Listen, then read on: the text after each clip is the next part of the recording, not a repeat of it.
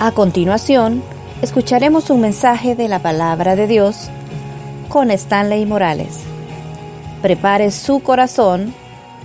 Comenzamos. Padre, gracias por este momento especial, Dios. Gracias porque hasta este momento tu misericordia no ha faltado en esta iglesia. Hemos visto cómo tu amor ha cubierto a cada miembro de esta congregación. Cada vez que estamos acá, Dios, en este púlpito nos gozamos porque vemos que tu gracia es la que cubre esta iglesia.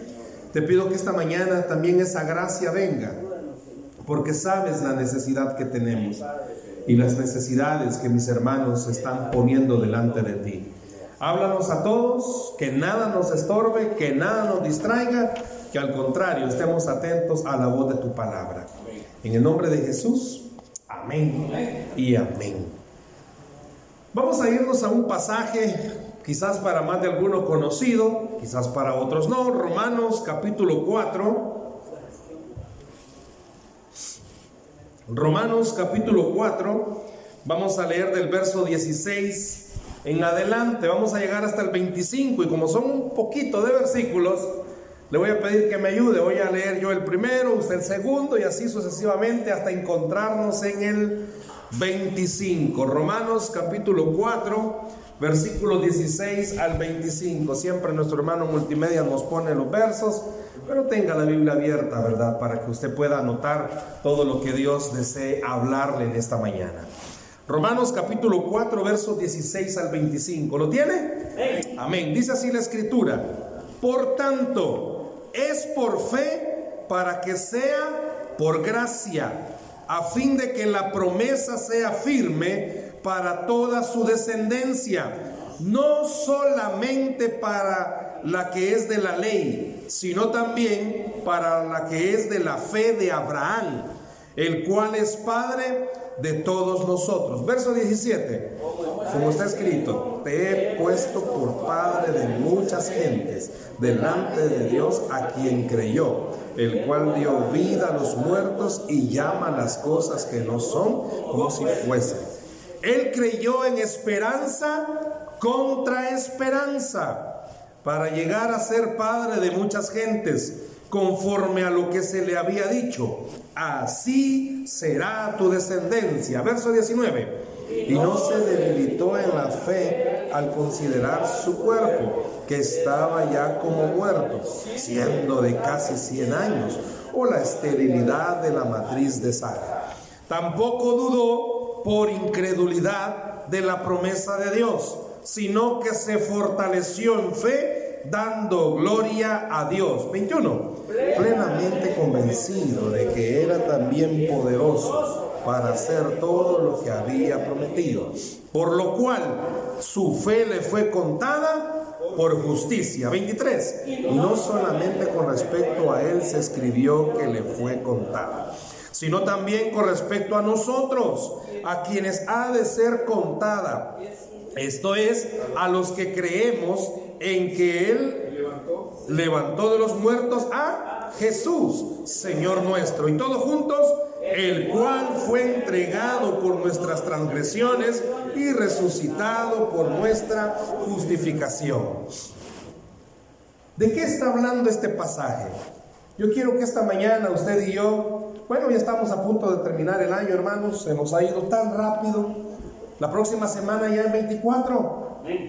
Ya dentro de poco usted se va a estar dando el abrazo y ya vamos a iniciar otro año. Aunque el próximo año tiene una característica, es 2020. ¿Usted quiere verlo así? 2020, 2020. Y los oftalmólogos dicen que la mejor visión es la 2020. No estoy diciéndole, ah, tiene, no, me gusta ese nombre, 2020. Puede ser nuestro año. ¿Cuántos creen que puede ser nuestro año?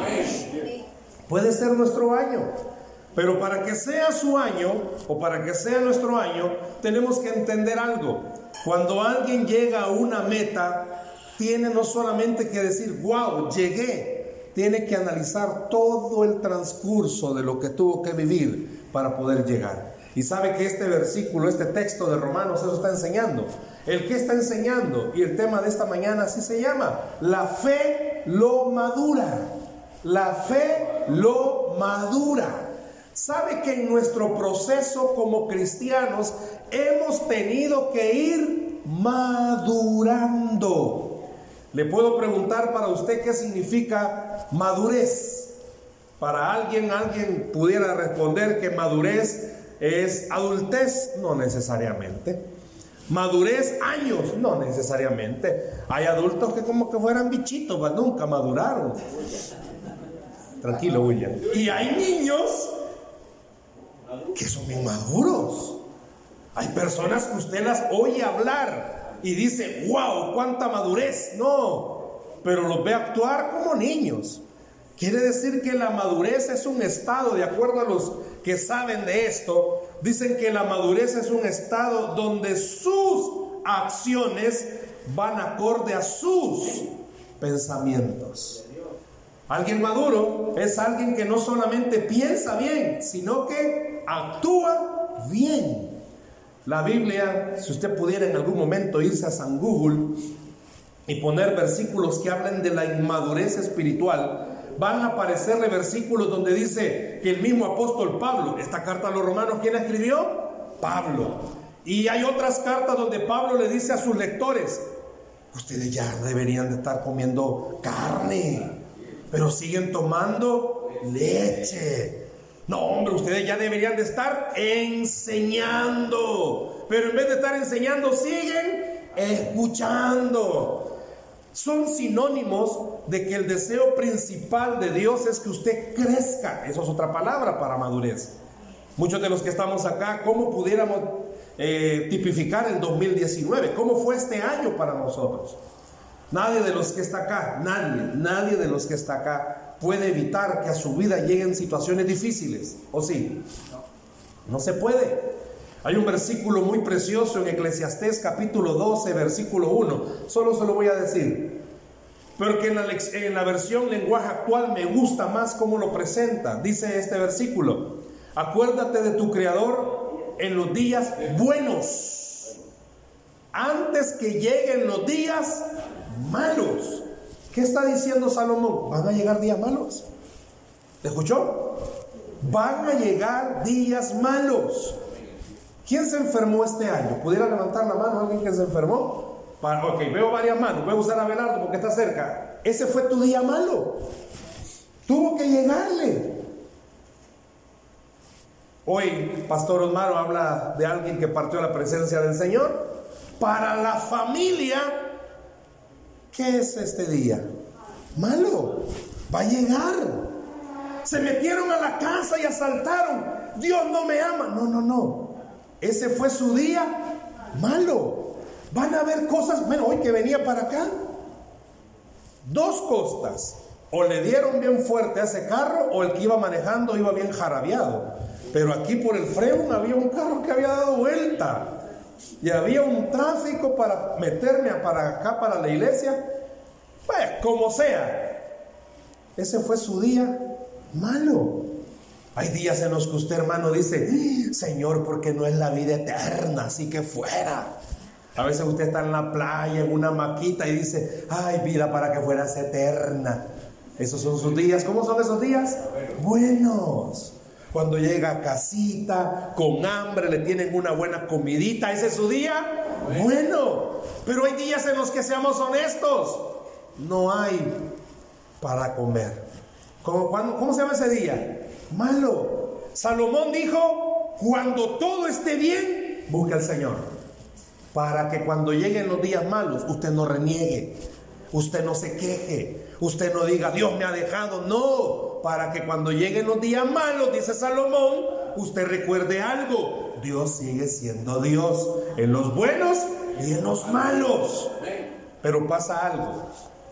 Nuestra vida pasa por procesos y por eso Pablo le escribe la carta a los romanos y específicamente en este capítulo 4 les está diciendo algo. Como cristianos muchas veces hemos sido comparados o que nuestra fe debería de ser comparada con la fe. Hay un personaje del que habla el capítulo 4. ¿Quién es? Si lo leyó conmigo, ¿de quién? Abraham, se nota que lo leyó conmigo. De Abraham, ¿por qué siempre se compara la fe del cristiano? Tendría que ser como la fe de Abraham. porque estamos viejitos como él. No. ¿Sabía usted que la vida de Abraham fue un proceso de fe en la cual no toda la vida se mantuvo siempre en la cúspide? No siempre se mantuvo. Muchas veces usted conoce personas que dicen, wow, quisiera tener la fe de esa persona. Pregúntele a esa persona si toda la vida ha tenido esa misma fe. ¿Sabe que para poder llegar a tener una fe tal como la que está describiendo Pablo que tuvo Abraham, Abraham tuvo que pasar por todos los altibajos que quizás esta mañana podamos mencionar? Nuestro acto de fe cuando comienza o nuestra vida de fe cuando comienza? Cuando aceptamos a Jesús. Cuando usted levanta su mano y dice, quiero recibir al Señor Jesús. ¿Por qué comienza ahí? Porque usted no está viendo. A usted le están hablando, le están diciendo de que su vida estaba perdida, pero que vino alguien a rescatarlo y ese se llama Jesús. Y usted lo creyó. Si usted muere hoy, dice la Biblia que va para dónde? ¿Para dónde va? Para el cielo. ¿Por qué cree eso? Lo cree por fe.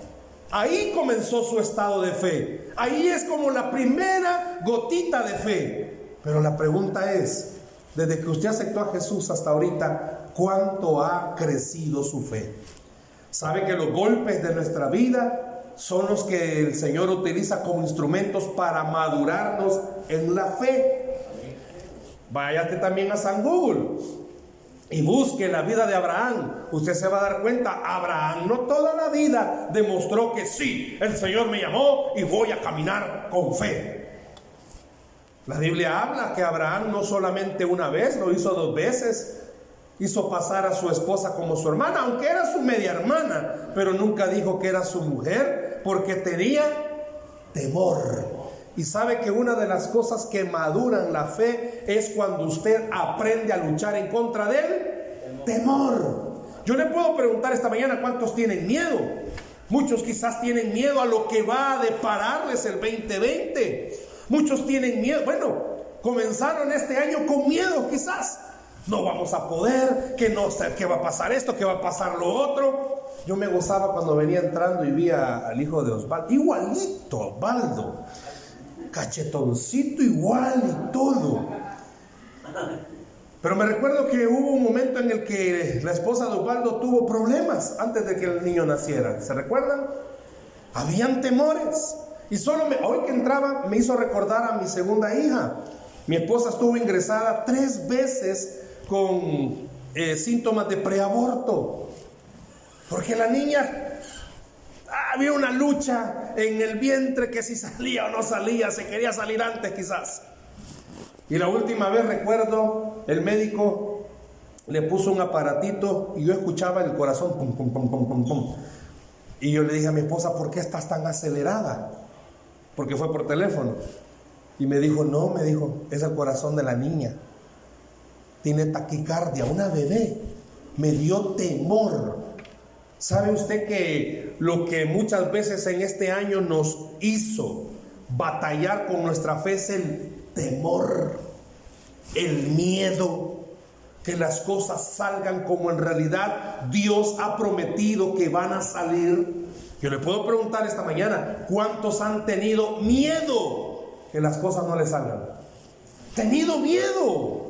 Creen, no, no, no va a pasar, no va a pasar.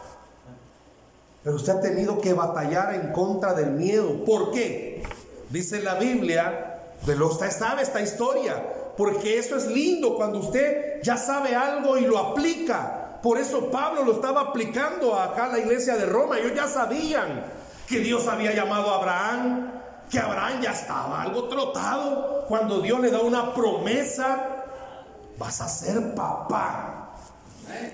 Es como alguien acá, con mucho respeto, que ya pasó de la edad fértil de unos 70 años, venga algún profeta de Dios y le diga, hermano, usted va a ser padre. Y se le quede viendo y diga, está fumado. Imagínense que a una abuelita de 80 años venga alguien y ore por ella y le diga, dice el Señor, que ese vientre va a ser fructífero. Ni caminar puede la viejita ya. Pero en ese entonces no era así, ¿verdad? Pero viene Dios y hace algo, da una promesa con dos cosas en contra. Escuche esto. Dios da una promesa con dos cosas en contra. La edad de Abraham, ¿y cuál era la otra? La esterilidad de Sara. Dos cosas en contra. Humanamente hablando, hermanos, a usted muchas veces quizás Dios le ha dicho a través del púlpito una alabanza o a través de una oración que va a hacer algo, pero a usted le ha dado temor de creerlo porque tiene muchas cosas en contra. Y era lógico. Abraham sabía la edad de él. Ya no era un pichón. Ya no estaba joven, ya no estaba de la edad del hermano Maro, estaba ya, o sea, ya, ¿verdad? Mire su esposa, siervo. Y sabe Abraham algo, ve a su esposa. Pregúntenme, por favor, no, pregúntenme a mí, no, pregúntese. Hermanos, ¿conoce usted parejas que han hecho intento de quedar embarazados? Yo conozco muchas parejas que han hecho intentos de quedar embarazados y nada. ¿Cuántas veces han de haber intentado Abraham y Sara? Me imagino que mes a mes. No. Pero en el otro, llegó un momento en el que quizás Abraham y Sara ya ni siquiera se estaban pendientes, se había quedado, no había quedado embarazada. Habían dos cosas en contra de la promesa de Dios. Le puedo preguntar esa mañana cuántas cosas en contra han tenido ustedes de la promesa de Dios. Dios les ha dicho que va a hacer algo. Dios les prometió este año que iba a cambiar algo. Dios les prometió este año que iba a restaurar algo. Dios les prometió que les iba a dar algo. Pero están muchas cosas en contra. La Biblia habla de que estas cosas en contra, ¿sabe qué pudieron haber hecho en Abraham? Madurarlo madurar la fe de Abraham. ¿En qué sentido, hermano? Me está diciendo que estas cosas maduraron la fe de Abraham. Abraham tenía dos situaciones, su edad y la esterilidad de la mujer.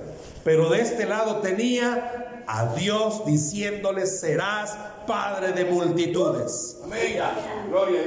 Abraham tenía que tomar una decisión. Le sigo creyendo a mi edad, hermanos. Por favor, piense como Abraham. Casi 100 años. Claro, usted va a decir, los años de antes no eran como los de ahora. 100 años, hermanos. ¿Cómo cree usted que estaba la fuerza de Abraham? Póngale todo lo que usted quiera ponerle. Estudie bien esa parte de Abraham y va a descubrir algo. Por eso muchas veces quizás Abraham entró en ese temor y en esa duda porque la edad le pesaba. No crea que Dios dejó así de clarito que se enfatizara la edad de Abraham. Si hasta Pablito lo enfatiza, ¿por qué cree que hace eso Dios? Dios no es un Dios que pasa las cosas por pasarlas. Deja detalles para que usted las lea. ¿Me escuchó? Por eso está escrito ahí, para que usted piense. 100 años. Ay, hermano, ¿usted conoce a alguien de 100 años? Vaya, la mamá del hermano Águila, suba la sola, en caminata al volcán, siervo. Hay cosas que alguien por la edad ya no puede hacerlas. Abraham, 100 años, vaya, quítele eso, vaya, que la edad de antes no era así. Estéril, pues vaya. Si antes no había la medicina que hay ahora, ni los tratamientos para que alguien estéril pudiera dar a luz, y Abraham batalló por años con una situación de su mujer. ¿Cuál era? Esterilidad en algunos altibajos de Abraham. Eso es importante que usted lo tome en cuenta. Lo que acabo de decir, altibajos. Sabe que en nuestra vida cristiana vamos a tener altas y bajas. Van a haber días que usted se va a levantar con un poder, hermano. Pónganme al diablo. Démosle. Y va a haber otros días que usted se va a levantar con. Ah, hoy no quiero. Van a haber días que usted va a venir a la iglesia, hermano, y va a orar. Y cuando sea el tiempo de oración, usted se va a meter, se va a quebrantar y va a decir, ¡Wow! Pero van a haber otros días que en el tiempo de oración usted va a cerrar sus ojos y dos segundos después van a tener altibajos. Póngase a pensar todos los altibajos que tuvo este año. Hermano, anote cuántas veces este año usted en su humanidad quiso dejar de creer, se metió en conflicto. Imagínese un hogar que están pasando por una economía difícil este año, cuántas veces pelearon porque dijeron la economía no nos funciona y en vez de hacer lo correcto comenzaron a pelearse. ¿Sabe qué está pasando ahí? La fe está siendo pasada por una prueba para que usted madure. Todas las cosas que este año pasó, ¿sabe para qué las permitió el Señor? Para que usted madure. ¿Qué es eso de madurar? Abraham llegó a comprender esto y es lo que esta mañana el Señor a través de la palabra y a través de lo que Pablo está enseñando quiere que usted y yo vivamos. Abraham entendió lo siguiente, tengo dos cosas en contra. Pero tengo una promesa de un Dios sobrenatural. Pero tengo una promesa de un Dios que todo lo puede. Pero tengo una promesa de alguien que no miente. Le pregunto esta mañana, ¿cuántas veces su fe, fue, tan probada que usted ya no quiso seguir? Te puede seguir viendo este pasaje de lo que hemos leído esta mañana. Dice que le fue tomada por justicia. Porque Abraham creyó. Y hay unas palabritas que yo quisiera si usted pudiera subrayarlas en su Biblia, en el verso 18. Él creyó en esperanza contra esperanza. ¿Sabe qué estaba diciendo ahí Pablo cuando usa la palabra esperanza contra esperanza? Él creyó lo siguiente, no es por lo que yo crea, es por lo que Él me ha dicho que va a pasar. Y esta mañana Dios le está diciendo a usted, usted puede creer muchas cosas, pero ¿qué es lo que Dios le ha dicho a usted que va a suceder? ¿Qué es lo que Dios le ha prometido a usted que va a suceder?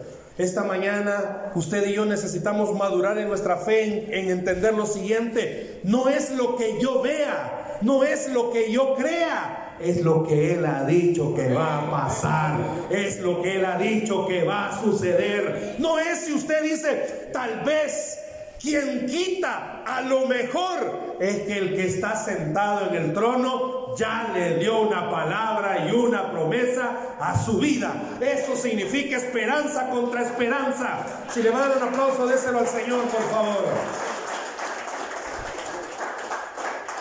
Abraham tenía dos cosas que hacer. Usted y yo tenemos dos cosas que hacer. Seguir en nuestra vida. Es que tal vez, es que quizás, o comenzar a caminar creyendo que de verdad Dios lo va a hacer. Abraham llega un momento en su vida, porque no solo fueron bajas, llega un momento en su vida que Abraham probó, usted lo sabe, Sara llegó un instante en el que le dice, mira viejo, yo no te voy a dar un hijo. Vos sabés mi condición. Pero ahí está Agar. Ahí está la muchacha. Yo no te voy a poder dar un hijo. Y viene Abraham, ¿usted sabe lo que pasó? Tomó Agar, tuvieron un hijo, y Dios en el amor, porque no puede usar otra palabra, Dios le dijo, no es por ahí, papá. ¿Cuántas veces a usted Dios le dijo lo mismo? No es por ahí, papito. No es por ahí, águila. ¿Cuántas veces usted quiso ayudarle al Señor? Es que le voy a ayudar. Está tan ocupadito. ¿Ya me escuchó esa, no es historia, es como un chascarrillo del que entró, ¿verdad?, a la iglesia a orar y pidió cinco pesos. Ya se lo he contado, que entró a la iglesia, vino al altar y se arrodilló, se postró aquí, delante de este becerrito, orando, llorando, pidiéndole al Señor cinco dólares. Y clamaba por cinco dólares. Y oraba. Claro, para más de alguno de los que está aquí, cinco dólares, una bagatela, pero para él cinco dólares eran todo lo que necesitaba. Y viene otro hermano y ya, ¿dónde el otro becerrito? Se puso. necesito 50 mil dólares. ¡Wow! Palabras mayores. Y los dos, 5, 50, 50, 5. Comenzaban a orar. Pero el de 50 comenzó a oír al de 5 y el de 50 se para, se saca 5 dólares y le dice, toma, no me interrumpas a mi Dios. Muchas veces nos ha pasado así, que quizás somos como ese hombrecito. Quizás hemos visto, no, le voy a ayudar al Señor.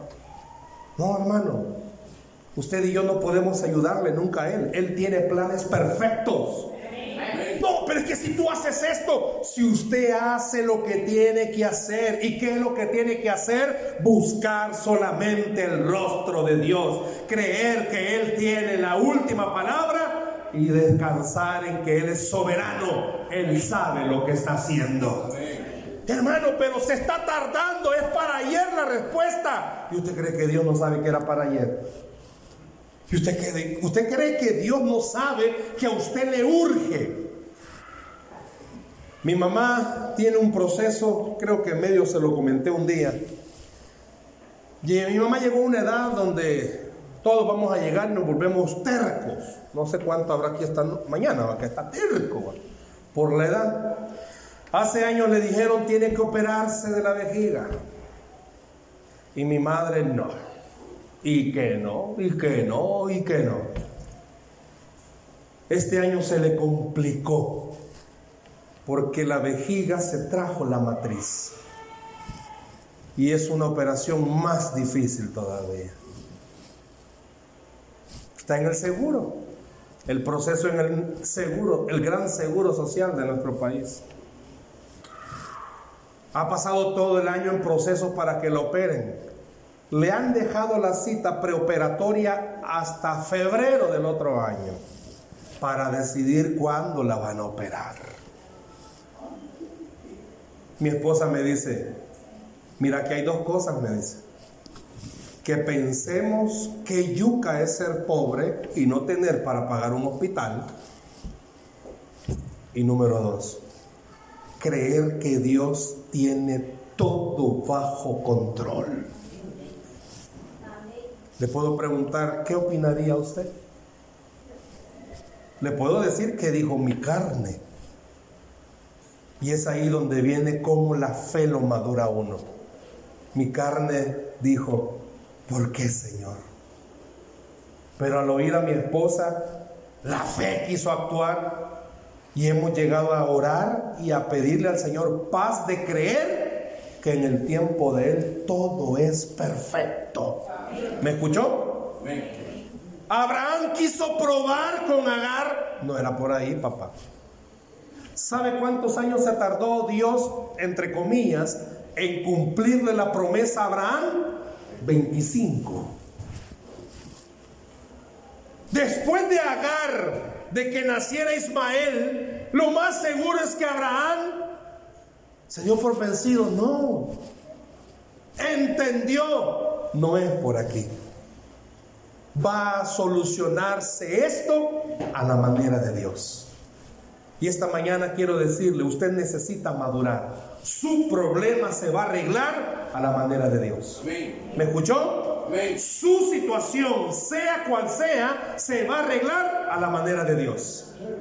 No a su manera. Porque honestamente, hermano, hermana, ¿cuántas veces a su manera ha empeorado las cosas? Se ha metido a más líos. Y no crea, Dios sabe que a usted le desespera lo que está pasando. Pero Dios quisiera que toda la fuerza que usted está usando para buscar una solución la empleara para buscar el rostro del que todo lo puede y que sabe lo mejor para su vida. ¿Me escuchó? El tiempo que dedica a andar buscando soluciones, búsquelo para buscar al Dios de las soluciones. Él es el único que puede ayudarlo. Él es el único que puede sacarlo. Yo quisiera, déjame un aplauso de ese bien al Señor, por favor. Muchas veces usted y yo, este año, Dios nos ha querido madurar, hermanos. Pero no hemos dejado, no hemos querido, no hemos entendido. Hermano, hay golpes que duelen, hay situaciones que duelen. Yo le pudiera en esta mañana pasar el micrófono y pedirle a cada uno, cuénteme una situación que este año le pasó y le dolió. Hermanos, todos nos vamos a conmover con usted. ¿Y usted cree que Dios no se conmueve? Claro que sí. La Biblia enseña también, vayas a San Google y busque un Dios, los sentimientos de Dios. El Señor dice que Él llora con los que lloran. Él se conmueve al verlo a usted en esta situación. Pero también Dios quiere que usted y yo entendamos, Él sabe lo que está haciendo. ¿A cuántos de nosotros como padres terrenales no nos ha dolido castigar a nuestros hijos? Pues muchas veces hemos tenido que reprenderlos y nos duele más que a ellos. Pero sabemos que es lo mejor para ellos. Sabemos que si él, bueno, la Biblia dice que el padre que no ama al hijo, no lo castiga. Pero el padre que ama al hijo, lo castiga. Usted sabe que duele. A Dios le duele la situación que usted está viviendo. Pero Dios quiere que usted llegue un momento a actuar como Abraham. Dice el comentarista que después de Ismael, Abraham se ha de haber sentado en alguna piedra y ha de haber dicho, si hubiera sido salvadoreño, qué regada la que hice metí las cuatro. Bueno, hay una palabra salvadoreña para metí, ¿cuál es? Zampé las cuatro. ¿Ni modo? No. Dice que Abraham, lo más seguro, por la actitud que muestra en la Biblia, le dijo a Sara, Sarita, vieja, vamos a hacer esto a la manera de Dios. Yo quisiera que usted hoy, al llegar a casa, vea su situación y le diga al Señor, esto se va a arreglar a tu manera. A la manera del hombre son los divorcios. A la manera del hombre son otras decisiones. A la manera de Dios es creer que Dios todo lo puede. A la manera de Dios es creer que Dios es Dios de lo imposible. A la manera de Dios es creer. Aquí hay una palabra que quisiera que usted la agarrara para su vida. Él llama las cosas que no son como si fuesen. Usted y yo muchas veces hemos necesitado que Dios llame nuestras cosas que no son como si fuese. Pues tómese de esa promesa. Abraham le llamaba estéril a Sara. Pero ¿cómo le llamaba Dios a Sara? Fértil. Muchas veces usted y yo hemos llamado a una situación, esto es por gusto. Pero Dios no lo llama así. Dios a su situación la llama una oportunidad para hacer un milagro. La Biblia habla de un Dios de milagros, que Él es todopoderoso. Por eso nuestra fe tiene que madurarnos y hacernos crecer. Esta es una oportunidad. Este año fue una oportunidad. Hermanos, estamos a pocos días. Dejemos que antes que termine este año, Dios pueda seguir trabajando en nuestro corazón. ¿Para qué? Para que en el 2020, sin importar lo que pase, usted y yo podamos estar seguros de esto. Las cosas pueden ponerse difíciles, pero Dios sigue teniendo el control de todas las cosas. Las cosas pueden tambalearse, pero al que cree todo le es posible. Las cosas pueden ponerse duras, pero dice la Biblia que usted y yo tenemos a un Dios todopoderoso. La fe tiene que madurarlo a usted. ¿Qué hacen los inmaduros? Se van, corren. Alguien inmaduro tiene miedo y se va. Con amor, usted conoce personas que se han ido de situaciones difíciles. Corrieron. Pero esta mañana Dios puso en mi corazón cuando estábamos haciendo esto decirle a... Yo no sabía quiénes iban a venir. Pero Dios me puso en mi corazón decirle usted sabe que usted está madurando porque está aquí. Porque a pesar de sus líos, mire dónde está. Porque a pesar de sus chíos, mire dónde está. Y ojo, porque a pesar de que este año la regó, mire dónde está. ¿Sabe que madurez también significa reconocer que la hemos regado? ¿Sabe que madurez significa también reconocer cuando nos hemos equivocado? Y sabe que madurez también significa corregir lo que hemos hecho. Por eso esta mañana Dios está usando este pasaje de Pablo a los romanos para decirle a la iglesia que está escuchando, no importa cómo ha vivido hasta hoy, tiene que cambiar el estilo de vida y tiene que madurar. Tiene que volverse una persona que usted no es que crea porque ve, usted cree porque sabe quién es el que le ha dado la promesa. Y quien le ha dado la promesa es Cristo Jesús a su vida. No sé cómo va a ser el 2020. Yo oro que sea un buen año. Yo oro que el 2020 nos sorprenda a todos, que hayan respuestas, que hayan bendiciones. Yo oro que en el 2020 las cosas sean mejores de las que han sido. Pero sí puedo estar seguro de algo. No sé cómo va a estar el 2020, pero puedo estar seguro que Él va a estar con nosotros en el 2020. Tiene que madurar en su fe. Tiene que creer que las cosas son como Dios ha dicho que serán. Y quiero ir terminando con esto.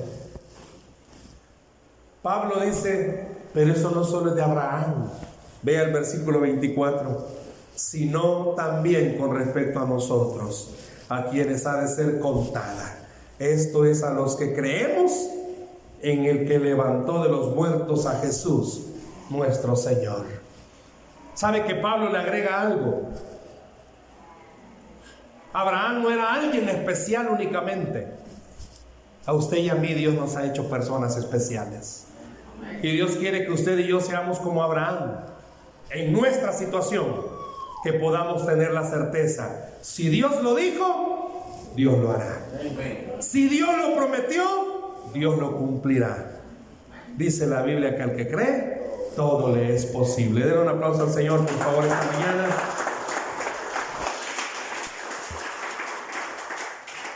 ¿Cuáles son esas situaciones que usted y yo necesitamos entregárselas al Señor? Hay que madurar, hermanos. Los problemas no solo están para que digamos, qué difícil está. Los problemas están para que sigamos creyendo, Él puede con todo. Cierre sus ojos, por favor, ahí donde está.